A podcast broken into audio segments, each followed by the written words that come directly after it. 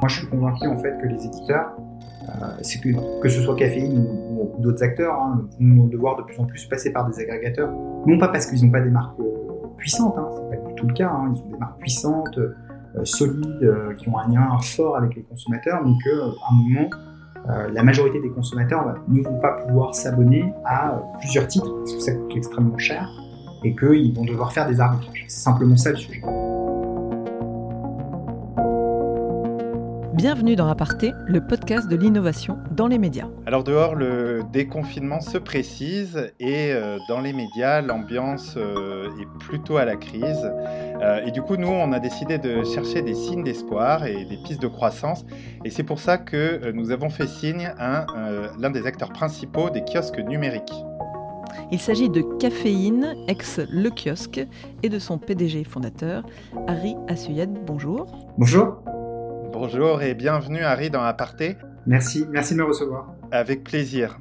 Aparté, c'est le podcast de l'innovation média proposé par Jinkyo, la communauté des talents de l'information, et Samsa.fr, la solution formation des médias et des journalistes engagés dans le numérique.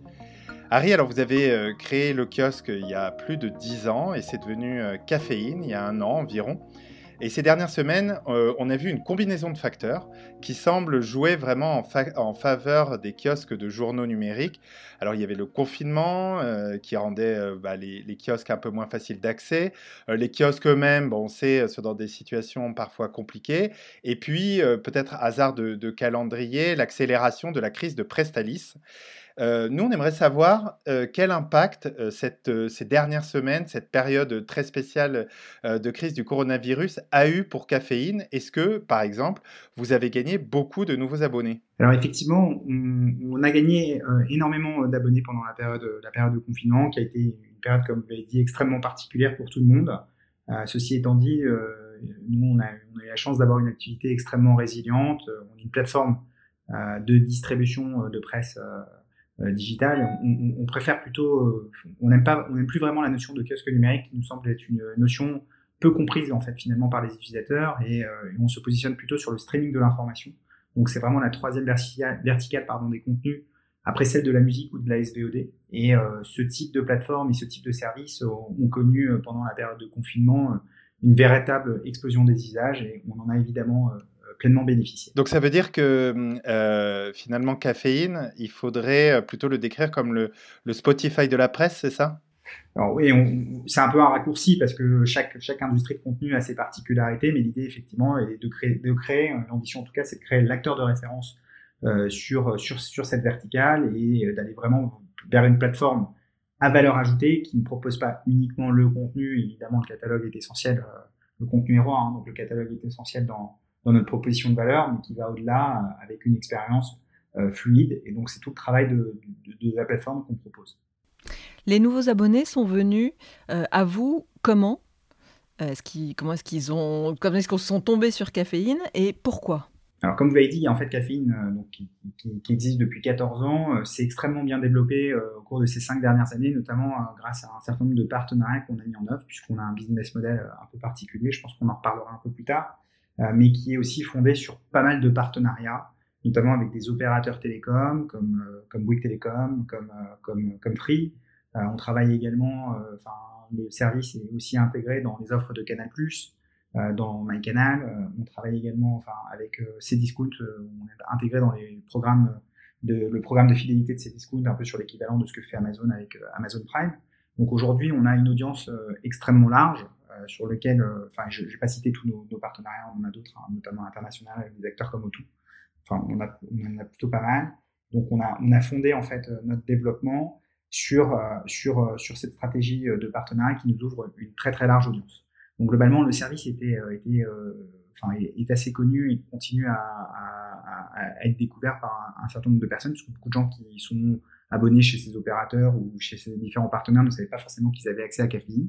Et dans la période de confinement, ils ont eu plus de visibilité.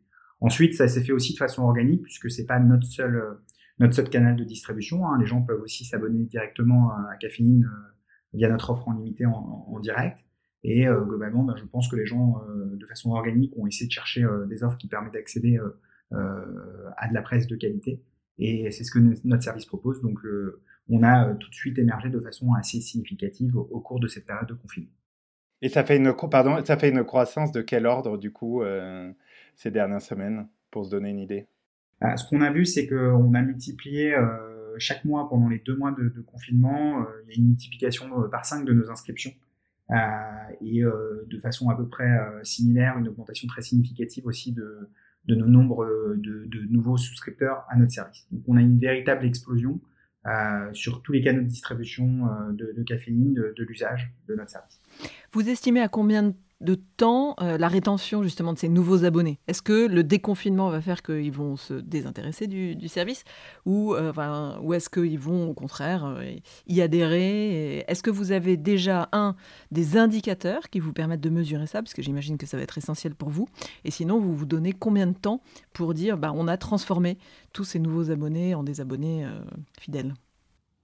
Évidemment, la data est, un élément essentiel maintenant dans toutes les boîtes, euh, surtout une boîte de technologie comme la nôtre. Donc euh, aujourd'hui, on, au monitor, effectivement, on suit de façon euh, très précise et très granulaire l'évolution de ces consommateurs.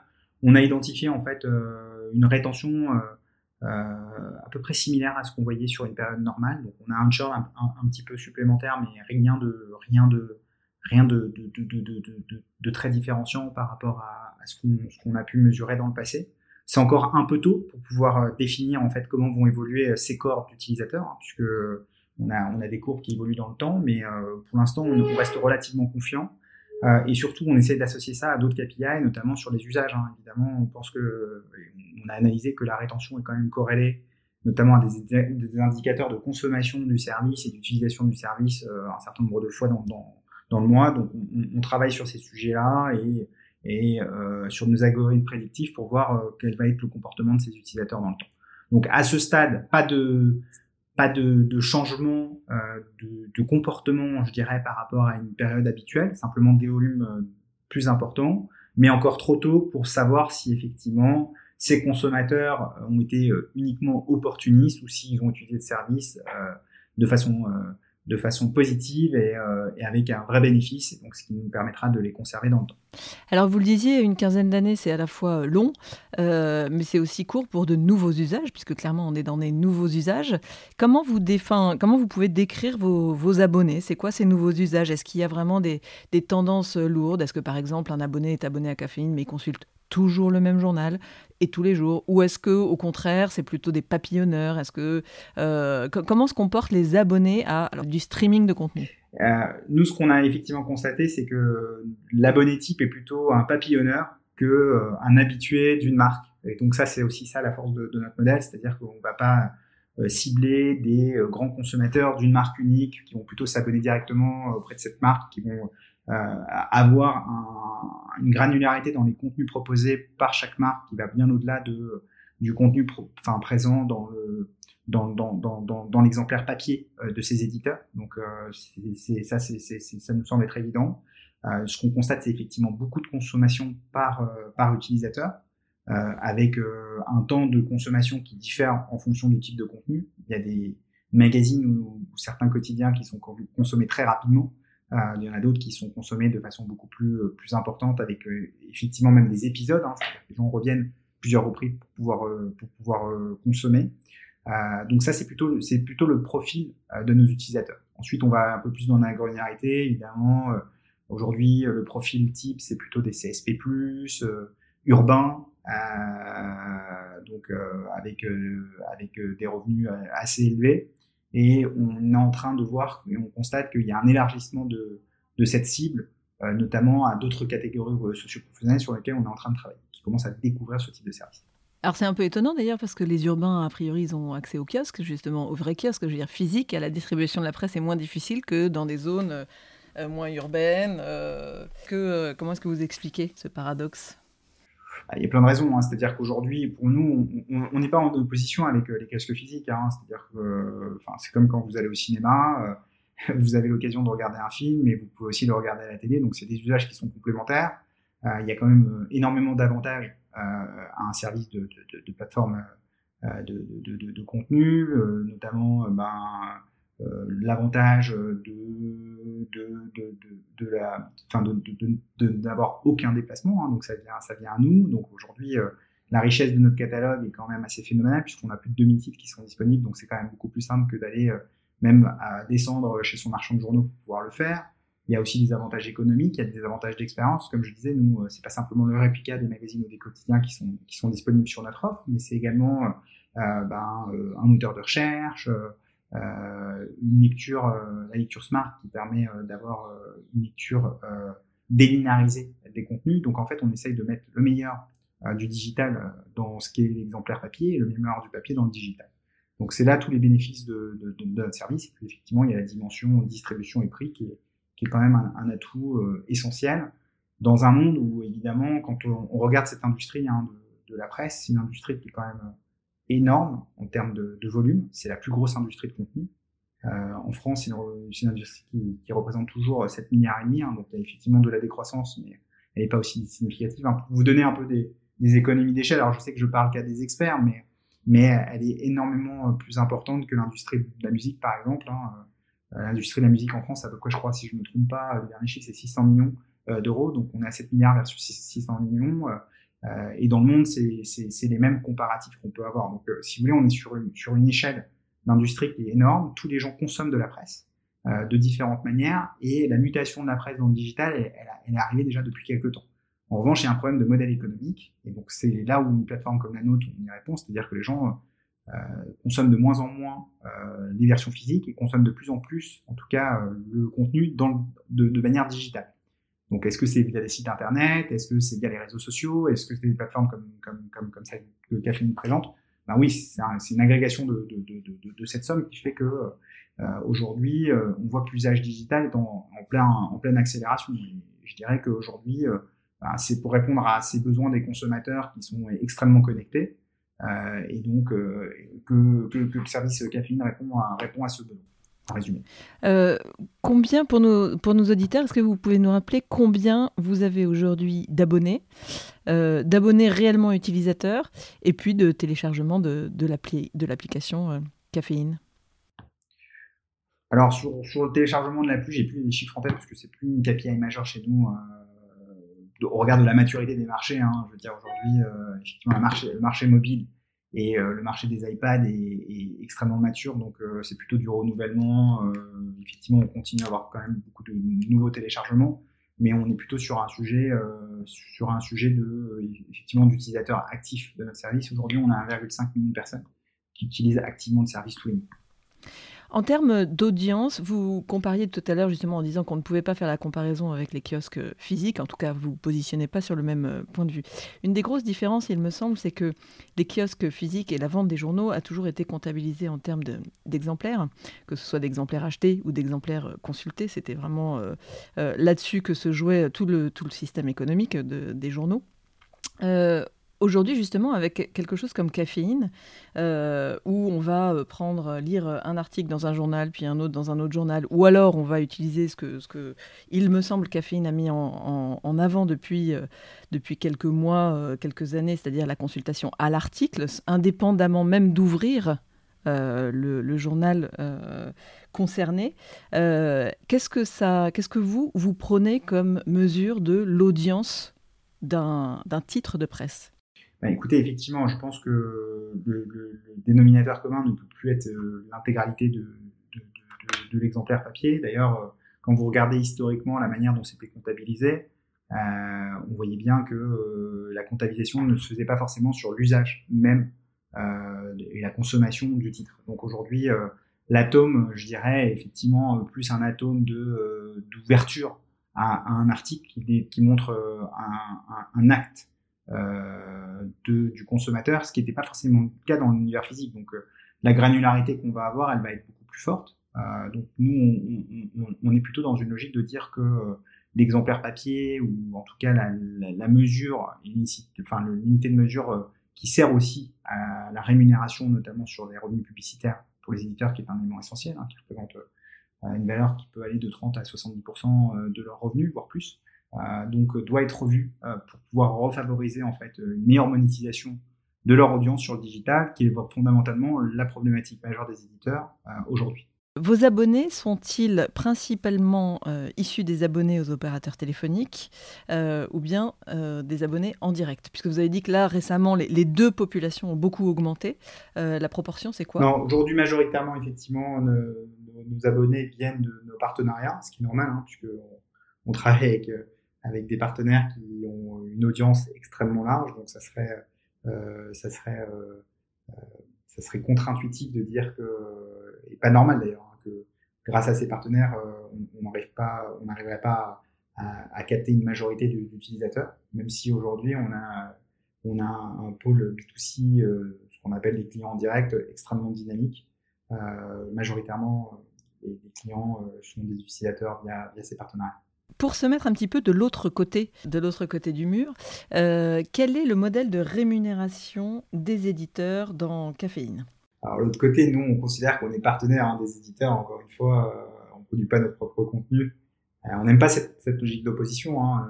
Je veux dire aujourd'hui, comme je disais tout à l'heure, on ne peut pas vivre sans les éditeurs, sans la qualité de leur contenu, et je pense qu'ils ont besoin aussi. alors je parlais du contenu roi, mais je pense que la distribution RN, et, et c'est difficile aujourd'hui de mettre des moyens dans la distribution à la fois dans la distribution et dans la production. Donc euh, pour moi, c'est deux métiers qui sont différents. Et effectivement, la notion d'agrégateur, elle me semble être essentielle.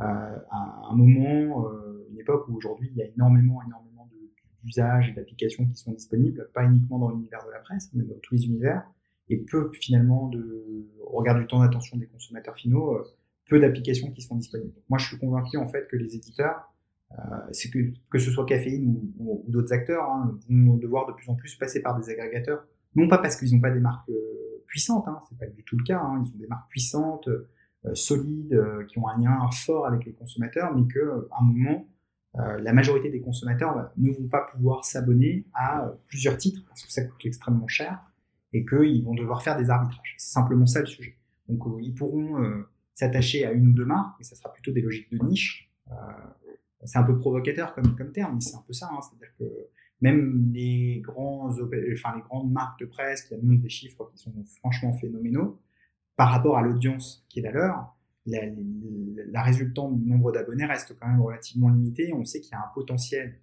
de transformation en modèle payant beaucoup plus large finalement que celui qu'ils arrivent à avoir en direct. Donc c'est ça notre métier. C'est pour ça pour dire, nous notre sujet c'est pas du tout d'être en opposition et de de trouver le bon modèle économique pour les ayants droit. Euh, ce qu'on essaie de faire, c'est qu'on essaie de, s'adapter. On a plusieurs modèles économiques auprès des éditeurs. L'idée, c'est d'avoir une répartition de la valeur qui soit, qui soit juste. Aujourd'hui, on travaille avec plus de 500 maisons d'édition. Hein, c'est un, catalogue de plus de 2000 titres. Euh, et on n'a perdu aucun éditeur euh, majeur, voire même mineur, en, en, en 14 ans. Donc c'est un modèle économique qui leur convient. Je pourrais pas rentrer dans les détails parce que ça fait partie ça fait partie euh, des éléments qui sont à la fois du secret des affaires et qui, euh, sont, du domaine de notre expertise. Mais aujourd'hui, on a un modèle économique qui est tout à fait satisfaisant pour les éditeurs. Est-ce que, est-ce que vous savez si quelle part ça représente maintenant ce revenu pour les éditeurs dans leur propre revenu? En gros, est-ce que c'est un relais de croissance pour eux qui peut devenir significatif?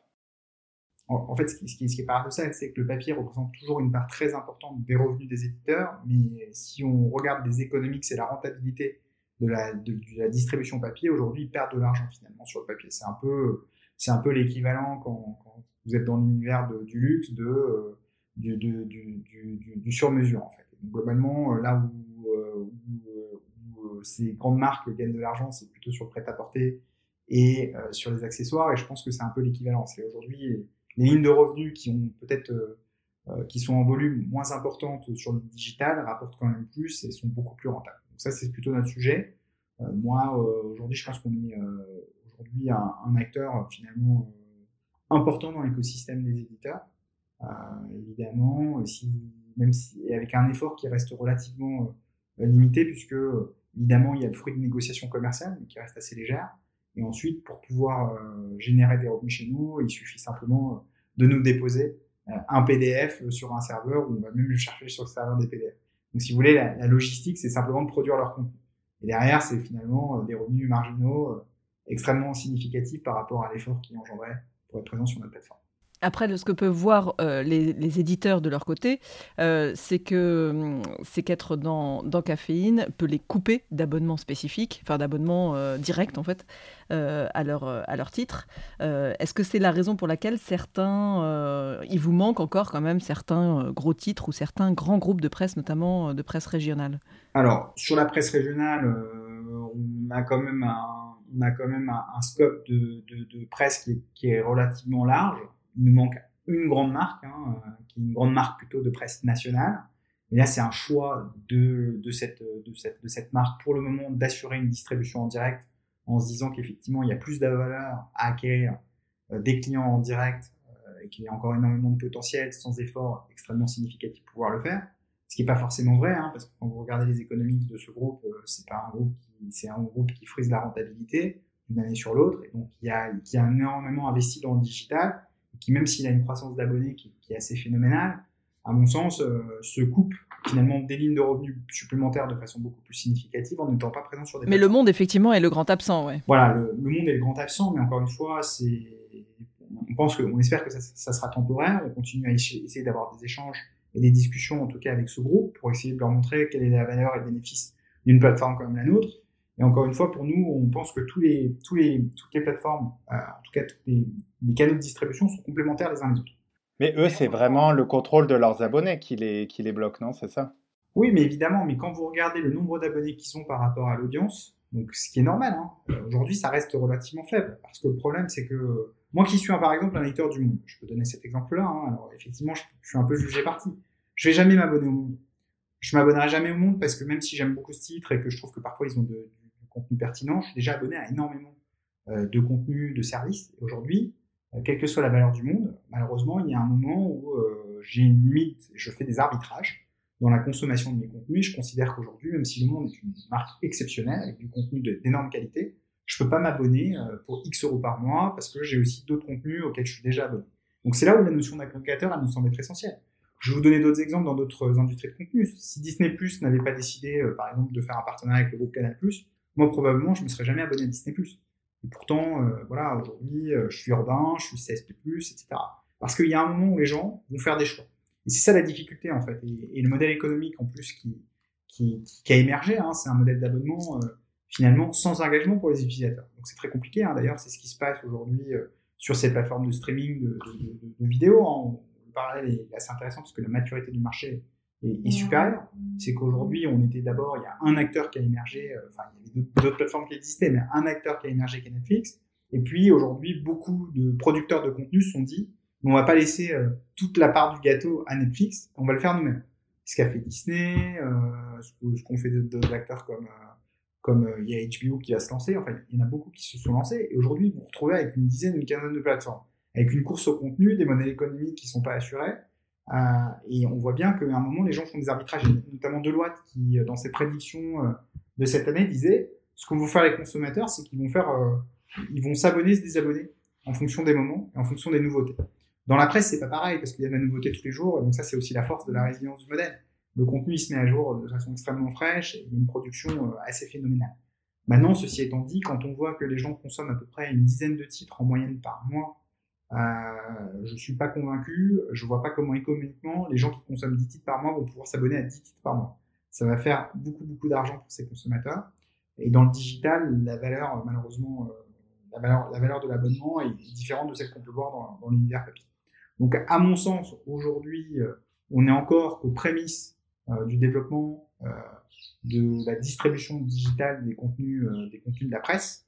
Il est, clair que quand on va commencer à arriver à un phénomène de plateau, donc on va s'adresser à une, base de, lecteurs qui sont des lecteurs de, ce type de type, mais avec des moyens économiques qui seront moins importants. Euh, la notion de plateforme va être euh, beaucoup plus au centre des enjeux et, l'un ne sera pas antinomique de l'autre. Hein. Ce que je disais tout à l'heure, c'est que nous, on a multiplié nos partenariats de distribution et aujourd'hui, on voit que c'est des usages qui se multiplient il n'y a pas de cannibalisation. On n'a pas perdu de clients euh, sur notre B2C parce que euh, on s'est euh, ouvert auprès des clients Canal+, ou auprès des clients Cdiscount, ou auprès, auprès des clients Bouygues Télécom ou Free.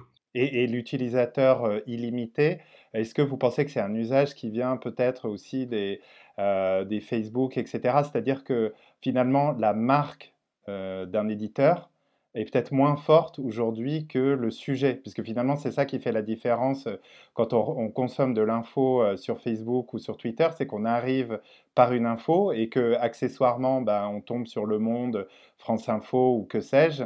Euh, comment vous voyez l'évolution du pouvoir des marques finalement dans cet univers-là? Alors nous, c'est un autre sujet, hein. c'est ce tout le sujet autour des fake news, de la valeur du contenu, et on est la volonté, c'est pour ça qu'on parlait de streaming de l'information au début de cette conversation, c'est que vraiment le streaming de l'information, l'objectif de, notre plateforme, c'est de construire un, havre d'accès à des contenus de qualité. Et finalement, on ne veut pas non plus être, euh, euh, veut pas rentrer dans ce débat philosophique et, assez complexe, mais on veut euh, on veut, veut pas être une plateforme à clic. Hein. notre enjeu, c'est pas de dire que les gens viennent tout le temps sur notre plateforme, puisque c'est ça aussi la différence par rapport à d'autres industries de contenu. Les gens consomment de façon active doivent lire, ça passer du temps, réfléchir. Pas la même chose que d'être passif à écouter de la musique ou à regarder un film ou une série. Donc ça, c'est vraiment un de nos enjeux. Et donc, il y, a un enjeu de d'activation euh, et, de, et de faire que le consommateur euh, lui-même soit moteur euh, dans son choix d'utiliser notre service. Donc ça, ça, ça, nous semble être évident. et donc, pour répondre à votre question, on est convaincu quand même que la, la, la qualité d'un contenu venant d'une marque reconnue avec, avec des journalistes avec euh, euh, avec euh, une rédaction est beaucoup plus importante que celle venant de n'importe quel contenu, de n'importe quelle marque présente sur le net. donc ça, c'est notre ambition. C'est pour ça qu'on pense qu'il y a une valeur à ces contenus, qu'il faut la monétiser, qu'il y a une justification à cette monétisation et que les consommateurs, notamment par rapport à tout ce qui s'est passé dans le monde sur ces 5-10 dernières années, vont être de plus en plus enclins à retrouver du contenu de qualité. Donc on, on est dans une, dans une période intermédiaire d'abord à refaire découvrir la valeur de ces contenus, donc pour nous, euh, pour nous, c'est notamment grâce à ces partenariats de distribution qu'on met en œuvre. Et puis derrière, euh, de toutes les façons, c'est une manière, de façon directe ou indirecte, de, de payer pour accéder à ces contenus qui ont de la valeur. Vous disiez, vous faisiez la comparaison avec le streaming en, vidéo, où on voit effectivement, après quelques succès euh, gigantesques, d'autres, euh, de, des concurrents euh, essayer de, subsister ou de se créer. Sur la presse aujourd'hui, vous, en France, on a évoqué e-press, y a-t-il d'autres concurrences? Et est-ce que c'est, des choses qui peuvent se développer? Ou est-ce qu'on est sur quelque chose de, trop, un marché trop difficile d'accès? Alors, le marché est difficile, mais je pense que toutes les, tous, les, tous les business sont difficiles et tous les marchés sont, sont compliqués, ce qui est aussi une barrière à l'entrée. Hein, mais euh, moi, ce que je vois, c'est plutôt un marché qui est, qui est, relativement dynamique. alors, la spécificité qu'on peut voir dans, dans, dans, dans, notre industrie, c'est que c'est un, un, marché multilocal. C'est-à-dire que nous, euh, ça fait partie de nos ambitions, hein, on n'est pas uniquement présent en France. Hein, euh, moi, je suis d'ailleurs, je suis d'ailleurs établi en Angleterre depuis quelques années où on a commencé à très très bien développer notre activité. On est en train d'ouvrir également d'autres pays. Euh, D'où d'ailleurs le passage du nom euh, café, enfin de passage du kiosque à café. voilà, voilà. Donc il y, a une double raison. Hein. Il y a d'abord la notion de, descriptif de kiosque, comme je le disais en, début de conversation. C'est une notion qu'on a, euh, enfin qu'on a étudiée. On a, on a, on a fait pas mal d'études autour du sujet. Aujourd'hui, la, notion de kiosque numérique n'est pas une notion qui parle au grand public. Donc elle n'a pas une valeur. Il y a eu une bataille juridique, si je ne m'abuse, aussi autour de ce terme de kiosque. Il y a une bataille juridique qui est toujours en cours, qui est pas du tout finalisée, mais c'est pas du tout la raison la raison de, notre décision de changement de marque. Euh, donc euh, nous, on est très clair par rapport à ça. Euh, une marque comme le kiosque aujourd'hui est, extrêmement descriptive, mais en tout cas la marque caféine, elle, elle, représente un univers qui est beaucoup plus large, sur lequel on peut jouer et qui nous sort de, ce, de cet élément descriptif qui nous génère un petit peu et peu différenciant.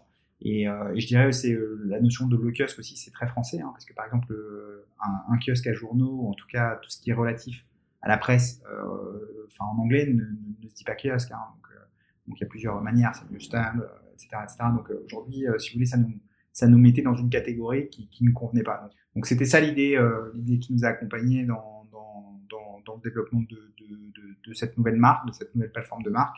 Et c'était aussi d'inscrire une nouvelle communication par rapport à des usages qui sont en train d'exploser. Alors avant de terminer, on avait envie d'avoir un, euh, un petit mot autour de votre aventure entrepreneuriale qui a commencé euh, donc euh, autour de le kiosque caféine il y a en 2007.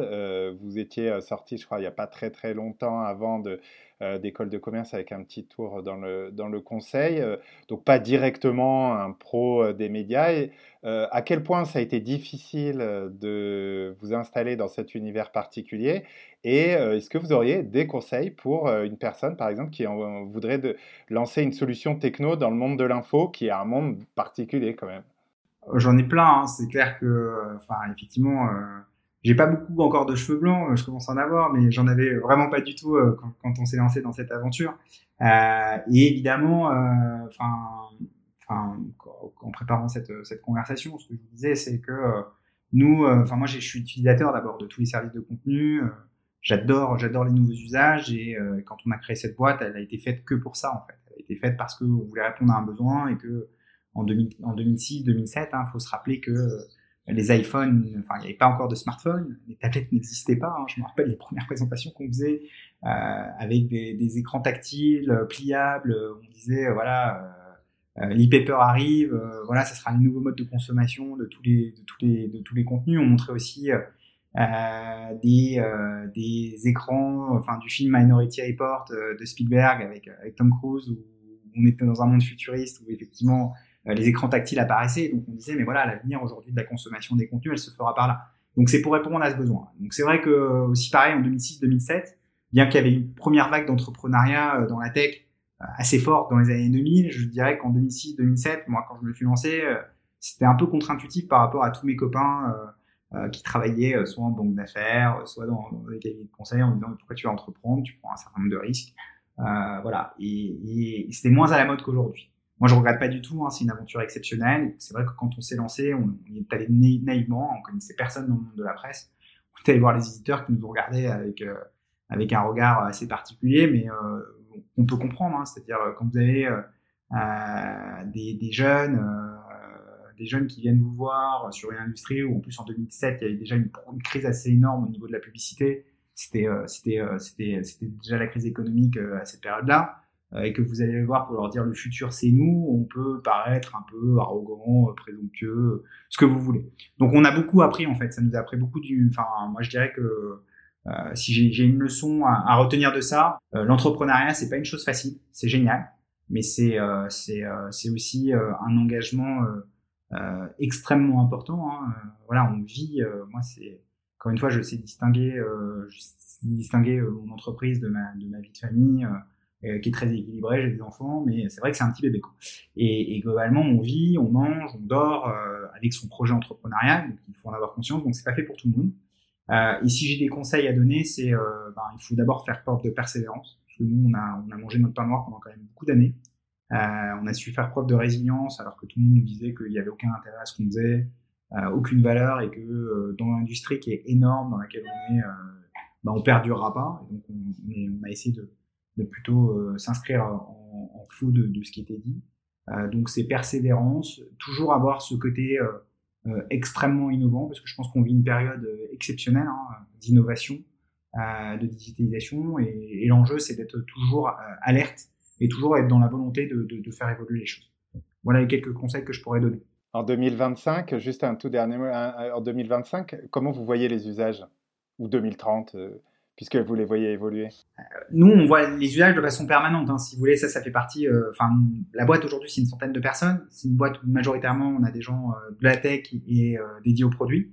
maintenant, on a toujours, voilà, notre boîte se développe très très bien. On a pas mal d'enjeux commerciaux, on a pas mal de nouveaux partenariats et on a une roadmap produit super ambitieuse qui va vite, qui va jamais aussi vite que ce qu'on souhaite. Donc évidemment, nous, on est convaincus. Hein, D'ailleurs, c'est ce qu'on a fait au départ. On était une plateforme euh, on était un site web avec euh, du PDF réplica. Maintenant, aujourd'hui, on a plusieurs euh, types d'usages. À la fois, comme je disais, on a toujours l'usage de la consommation du contenu tel qu'il existe sur le papier, mais on peut aussi lire à l'article, on peut utiliser notre moteur de recherche.